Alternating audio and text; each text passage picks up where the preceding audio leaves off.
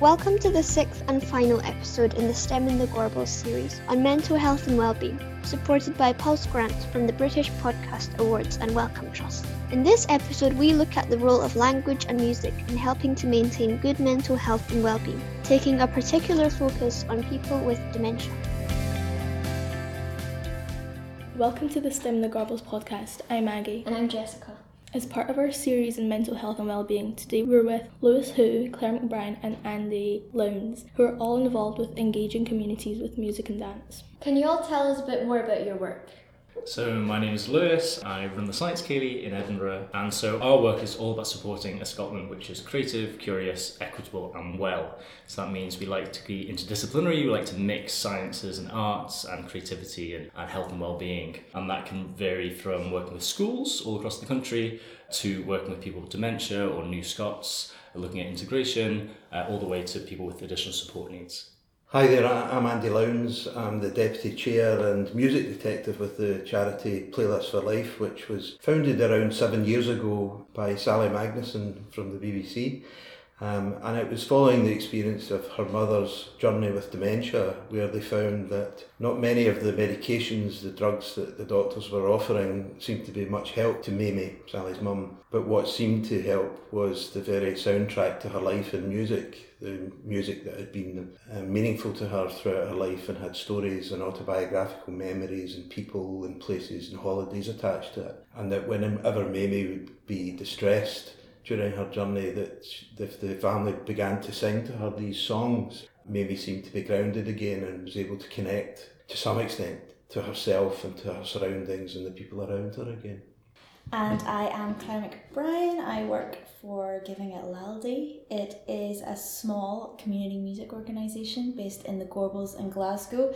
And what we do is we bring people together through music um, so that they can have a laugh forget about the hard times and uh, feel better physically and mentally as well. And we do that lots of different ways. We have a school choir for children, we have a singing group for adults. Um, in the afternoon, we work with people who've got additional support needs, and we get really excited about the work that we do both in local dementia units and sheltered housing accommodation, which is with older people and people living with dementia, where we just sing and reminisce and come alive in music together. It sounds as though a common interest between your organisations is that you aim to engage a wide variety of people and communities through music and dance. How do you engage and build trust with the communities you work with? Yeah, um, so I think probably lots of common threads. Um, certainly, we set up Science Ceilidh as a social enterprise mostly to target. Well, when I started it, it was about how do you work with people who don't typically, you know, classically engage. They're easy to ignore, and like Claire said, I think actually for us, the language was traditional music, traditional dance, Ceilidh culture, which is not always just about dancing, but just about bringing people together. And so really it's it's not rocket science it's just spending time with people genuinely valuing their expertise everyone is an expert in something um, and genuinely spending the time to do that and not necessarily feeling like you have to come in with another agenda mm. you know if people want to engage with us because they're interested in science that's great if people want to have questions about their health and well-being that's great if they just want to share some amazing cooking or music or a song or a zebka dance or whatever it would be that you know we could do that and over time with trust that's really when the magic happens and you start having these kind of really meaningful conversations. It can take years. Certainly in our experience, we found that it can be really long relationship building um, before people can really open up and feel like they can ask of you something that you can actually feel that you add value to beyond just being, uh, you know, kind of another person to connect with. I agree with you to, to a great extent. I think, though, that there's also just the spontaneity of responding to something which is familiar and beautiful and gives, does have those connections to your to your life and your experiences with others as well. And mm-hmm. so we've seen people living with dementia, even towards the end of their lives, who are seemingly out of it and suddenly responding to a piece of familiar music. And that families in particular, um, when they saw these positive responses from the person living with dementia or their loved one that, that they, this amazed them that they didn't think this was possible anymore and so yeah I think for me the it's the longevity thing we find that trust is earned. It's not mm. necessarily given very easily because people have hard lives and things happen, and that kind of eats away at people's ability to trust others. And for us, it's so important that we're like, there's something about like stability and steadiness. So, you know, you need to do what you said you're going to do, first of all, not make any false promises, and be consistent, which is really hard work.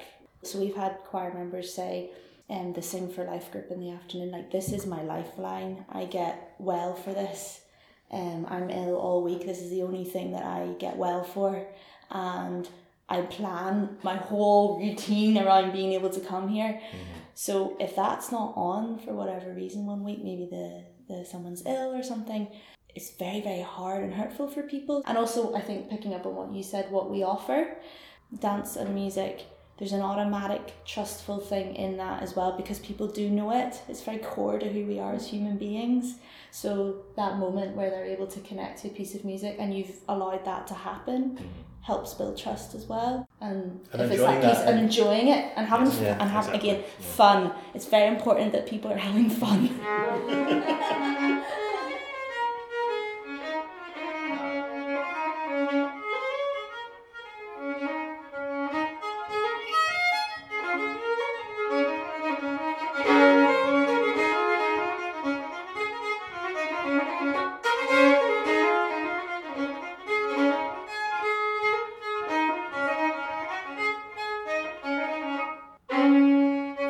research, we've read that another common theme between your organisations is that you strive to engage individuals living with dementia. Could one of you please tell us a bit more about dementia? I suppose dementia, we, we should say um, right at the outset, i- i- isn't a single condition on its own. It's it's a collection of symptoms, a, a syndrome, if you like, that is usually characterised by things like loss of memory, loss of ability to plan and, and uh, carry out simple tasks, um, and, and changes in personality and communications and so on. And these this syndrome comes from what nearly 200 different neurodegenerative disorders. So where we see changes in an individual's brain. And the most common one of those diseases is Alzheimer's disease. So roughly around around 70% of all dementias are, are Alzheimer's disease um, which can lead on then to Alzheimer's dementia. But yeah roughly you know 200 and I'm sure if we were um, wanting to, we could probably find many, many more different forms of dementia that are mixed different types as well. So those diseases are usually the biggest ri- risk factor for those is age. So the older we get, the more at risk we are. Um, so more people over 65, 70, 80 years of age are likely to develop dementia more than the younger people, but there is most definitely younger people developing dementias such as temporal lobe dementias and so on. And we, uh, the youngest person I nursed was 38 years of age uh, who developed dementia, and those dementias progress usually very quickly. So the important thing is healthy heart equals healthy brain. That's one of the important things. If you if you look after your heart and you look after your diet, you don't drink too much, you don't smoke, and um, you have and there's lots of other tips like learn another language and keep your brain active, and you're more likely to be able to stave off some of those risks for developing dementia. But age is the biggest risk. Lewis, from our research on your work, we found it interesting to hear that people who are bilingual get an extra five years protection from dementia. Does this include Scots and Gaelic? Um, so we, I mentioned this research. It wasn't done by me. So my background is more in brain anatomy uh, and brain scanning, but it's from someone called Dr. Thomas Bak in the University of Edinburgh, who uh, and the Bilingualism Matters organisation that we collaborate with quite a lot. And he's this really exciting research about the benefits of bilingualism. One of the challenges in the UK is that if you're bilingual, it tends to come with other things. You either come from a higher or lower economic class and background, and so it's quite difficult to know if they have reduced risk. Is that because of those other factors, or is it actually the language itself? So Thomas did a study in India to try and control for these factors and suggest that yes, if you're bilingual, you get this kind of five years reduced risk of dementia compared to someone who is monolingual. Uh, what's particularly exciting, I think, uh, from what he talks about, and I think is really interesting, is from a historical and certainly from a world context, actually, you know, we always think about it as a benefit of being multilingual. It's a benefit of being bilingual. And actually, he makes the argument, which I think is very exciting, is that, well, actually, historically, everyone was kind of multilingual. That was actually the default. You know, you might not be completely fluent, but you, you know, most towns would have a slightly different dialect. Um, obviously, in Scotland, we've always been a multilingual country, uh, and so, and you know, still very much the case in India and China and these big countries. And so, actually, the default mood is probably actually more multilingualism, and it's only because of recent history. Um, won't go too much into that as another podcast for sure, where English has become the dominant, you know, status quo, and monolingualism has become the the core. And I think when we do our workshops, we're always telling people, especially sadly in the UK, we do have this kind of like languages are hard, and you know it's really hard to learn languages, and it's special that if people are bilingual. And actually, I, I think it's actually a mindset we get ourselves in, and then we tell ourselves.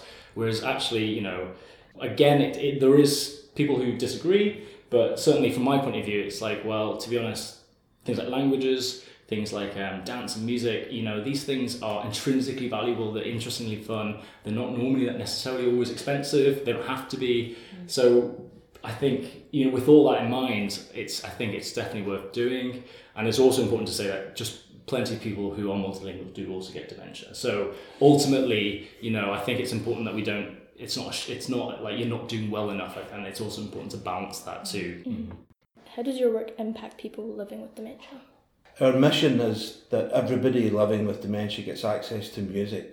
In our case, it's it's pre-recorded music or it's sung music sometimes. But everybody gets access to the soundtrack to their life in music because when we give that to somebody when they need it, or at times when we've discovered they might need it, we see amazing things happening. We see people becoming happier, more relaxed, more engaged, more physically active. And we see things like people having less falls and improved appetites and so on because they're less stressed by their experience of the dementia. Mm-hmm.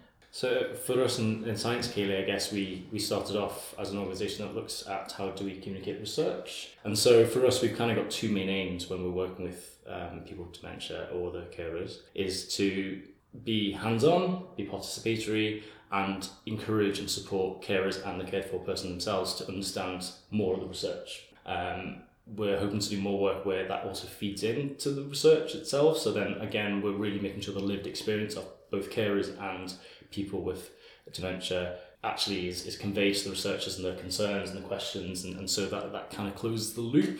And then the, the second part is a bit more participatory in the sense of we also want to give people the tools to feel like they can do more creative and, and small interventions. So obviously we're big fans of Playlists for Life, but then how else can people introduce like small bits of creativity in their life? Because again, it's one of those things that also have barriers and a lot of people don't feel like they're creative. They don't feel like arts is for them. They don't feel like because they weren't musically trained that they can, you know, use music in any way.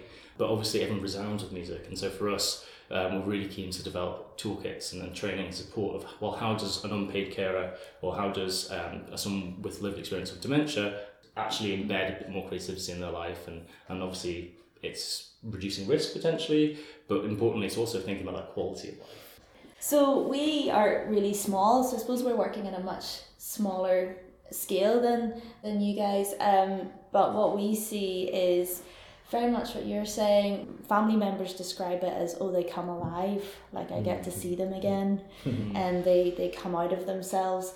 And you see people who maybe aren't speaking or talking to anyone sing the full 10 verses of some Irish song that they learned when they were a child and everyone or you see people getting up and dancing and you or you see people looking at their loved one like they know them. And we're, we're, working in units where people are living so we're, we're going to a place where someone doesn't leave anymore and they, they're not able to go anywhere else. And so they're at that stage of sometimes they're even just in their beds all the time so we'll go and sing at their bedside and allow them to have that moment of joy as you described it and i think it's it's not a linear line health for me anyway. You know they're, they're, they're they are well and enjoying life in that moment and that's really really important and should be invested in. But i think the thing that struck me most was in the two dementia units that we go into the staff told us that the singing was the only thing that everyone came out of their room for.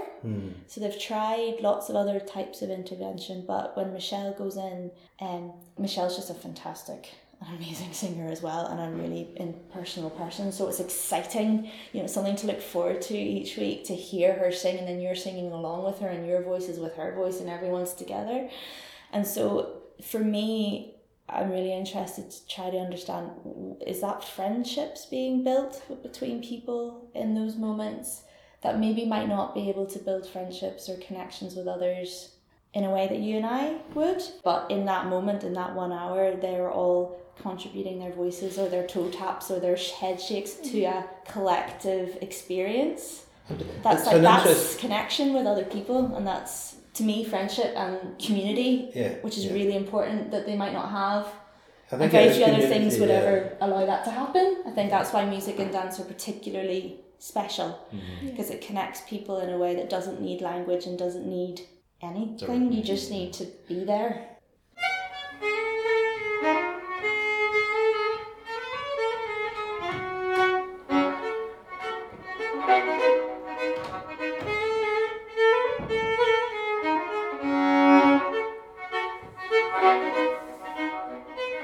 What would y'all like everyone to know about your work?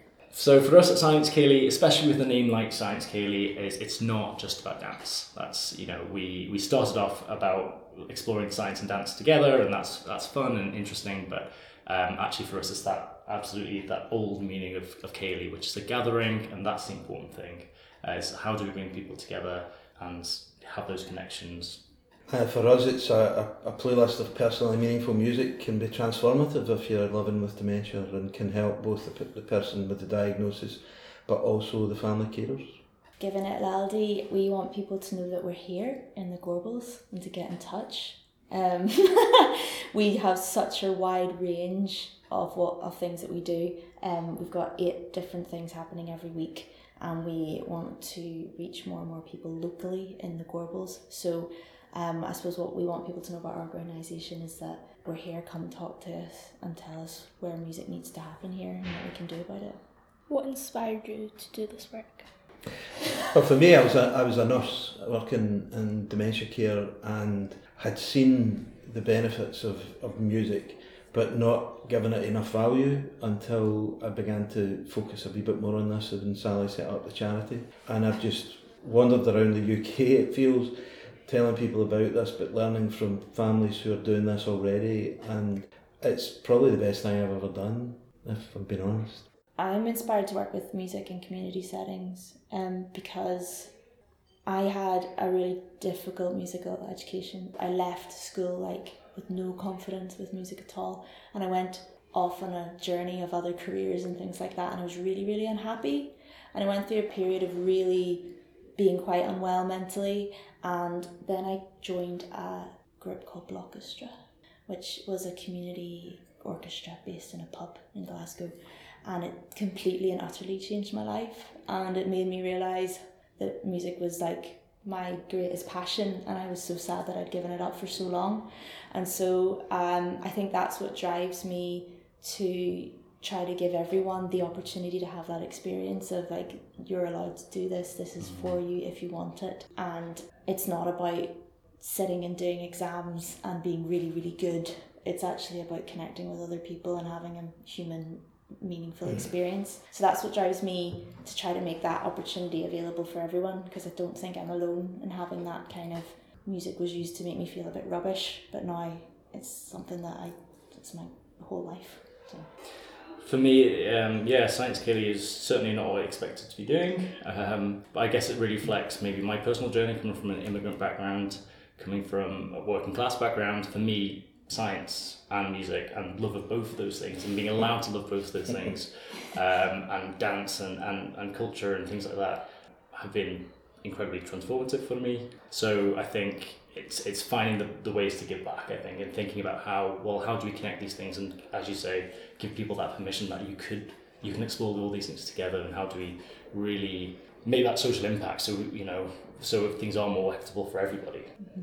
This episode on the positive effects of music and dance on mental health and well-being was recorded at One Errol Gardens.